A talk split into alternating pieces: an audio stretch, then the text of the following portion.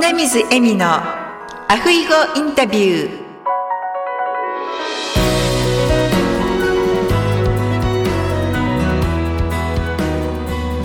アロハアロハ就活エッセンス in ハワイ。本日はハワイ在住の中井勉さんをゲストにお迎えしております。勉さんこんにちはこんにちは。よろしくお願いします。今日はありがとうございます、エミさん。よろしくお願いいたします。それではですね、早速ですが、つとむさんの自己紹介をお願いいたします。中井勉と申します。10年前に家族で和太鼓教室をやるためのビザを取って、えーハワイに移住してきました。そして、えードラゴンビートという、えー和太鼓教室をえーやりながら、とパフォーマンスをいろんなところで和太鼓の演奏をさせてもらっています。ありがとうございます。では、あの、つとむさんがですね、なぜその和太鼓をされるようになったんでしょうか？えー、もともと父親があの盆踊りであの櫓の上で歌う音頭取りっていうあのことをやっておりましてで小さい頃からやってたみたいでその盆踊りの櫓の上で歌うにはいろいろこう師匠について師匠が歌ってる民謡に合いの手のこの太鼓をね入れないといけなくて太鼓もその必修科目というか必ずやらないといけないことらしくて、で、僕がもう物心ついた時にはもう2歳、3歳の時には、あの、地元の盆踊りで、その父親が太鼓を叩いていたんですね。で、それがすごくかっこよくて、円の中心で櫓の上で汗だくになって、こう、くるくるこうね、かっこよく、えー手を動かして太鼓を打ってる父親を見て、自分もやりたいなと思ったのがきっかけです。あそうなんですね。本当ですね。あの、つとむさんの和太鼓を叩く姿ってかっこいいですよね。ありがとうございます。まあ、あの、えーそう言ってもらえたら一番嬉しいです。はいいやじゃあお父様のもね拝見したかったです。はい、もうでもね、80、あの、今5歳、6歳かな？もう かなり高齢で、でも80歳ぐらいまではやってましたかね、現役で。あそうですか、それは素晴らしいですね。なぜあのハワイでですね和太鼓を教えようって思われたんですか？と、まあもちろん日本でもえ子供たちとか、えー保育園とかにも太鼓は教えていまして、ただもともとえー日本ではあー自分でこう商売をしていたんですけど、太鼓はあくまでも趣味みたいな形だったんですね。でもそれもだんだんこう、えー趣味がだんだん本気になってきて、コンサートをしたり、太鼓チームをこう立ち上げたりしてたんですね。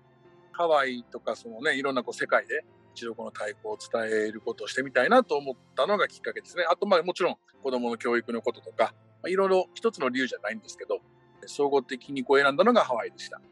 ハワイを選んでいただけてハワイの私たち本当にラッキーですね。ありがとうございます。ありがとうございます。ではトムさんの今のやりがいは何ですか？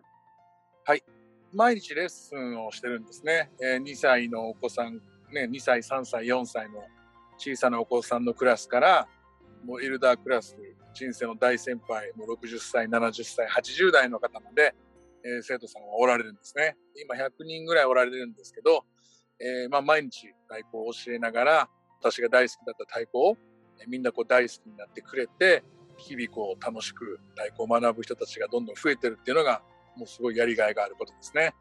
それは素晴らしいですね。え今100人いらっしゃるって言われましたけれども、はい、皆さんどういうところから和太鼓を知って、つともさんのところに入門されるんですか？まあ、ほとんどがね、実は多分口コミみたいな形なんですよね。お友達がやってて、いいって聞いたから来ましたとか、えーもうほとんど広告今まで売ってなかったですし、やってもあの小さいもう新聞広告ちっちゃいの打つぐらいだったんですね。なのでほとんどが口コミとか、あとは僕たちのそのパフォーマンス、今までコロナの前は年間40本とか50本ぐらいステージをいろんな場所でワイキキのホテルとかね、イベントとかパーティーとかで太鼓を打ってたので、まあ、そういう演奏を見て、えー私もやってみたいっていう方が来られるケースが多かったですね。そうなんですね。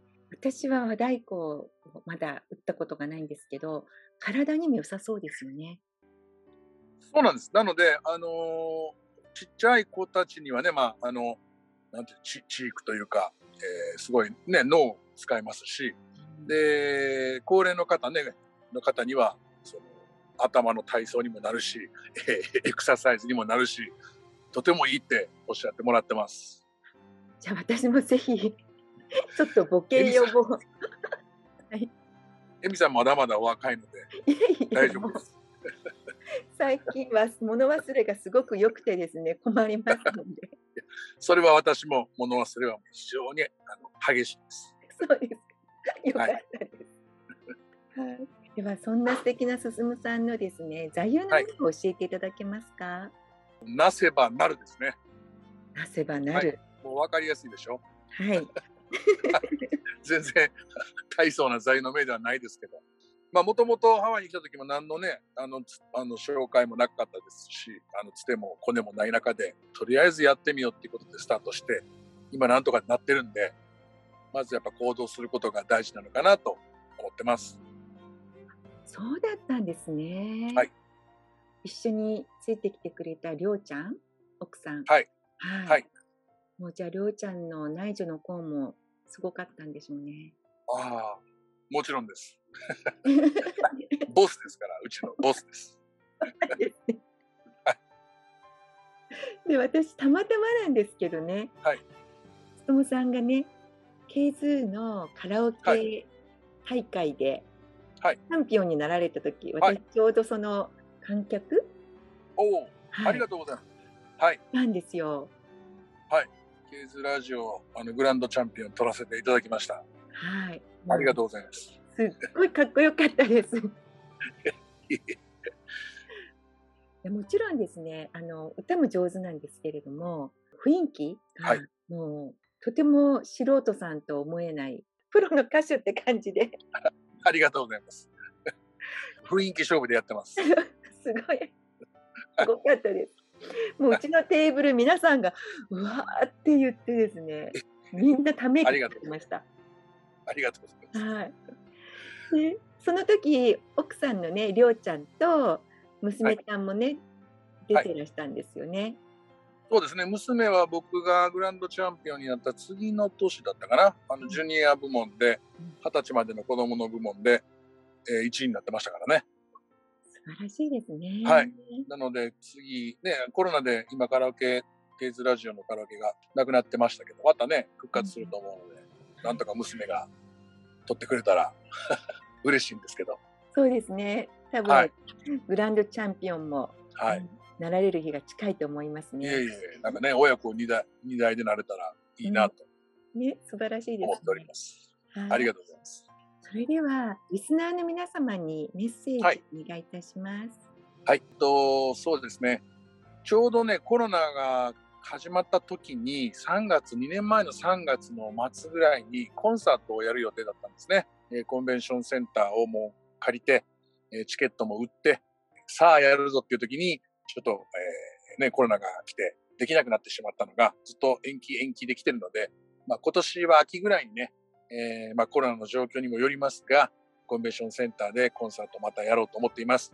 えーその時には、え全生徒さんのリサイタル、えも合わせて無料でね、見ていただけるようなイベントをしようと思ってるので、ぜひ皆さんまた、あの応援にね、見に来ていただけたら嬉しいです。よろしくお願いします。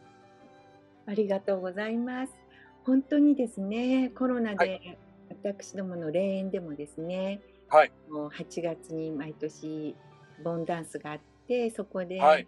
ね、つとむさんの、はい。はい、皆さんにも来ていただいて、でお願いしてたところ、ね、2年間ちょっとキャンセルになってしまって、で今年8月にですね、再開できるかまだちょっと決まってないんですけれども、はい。ぜひぜひまたその説ははい、よろしくお願いします。楽しみにしております。番組のですね、概要欄の方にもですね、ドラゴンビートのホームページとかのもアップさせていただきますので、ぜひ皆さんそちらの方からもですね、問い合わせいただければと思います。ありがとうございます。はい。それでは、つとむさん、本日はお忙しいところありがとうございました。こちらこそありがとうございました、あゆみさん。楽しかったです。私も楽しかったです。今度ぜひですね、YouTube でともさんとセットさんあの奥さんもですね娘ちゃんもみんなでドラゴンビートでされてるところをですね皆さんにも見ていただきたいと思うんですけどいかがでしょうか？ぜひぜひ喜んではいまたお声掛けください。はいじゃあそれではその日までアフイホーアフィホーありがとうございました。ありがとうございました。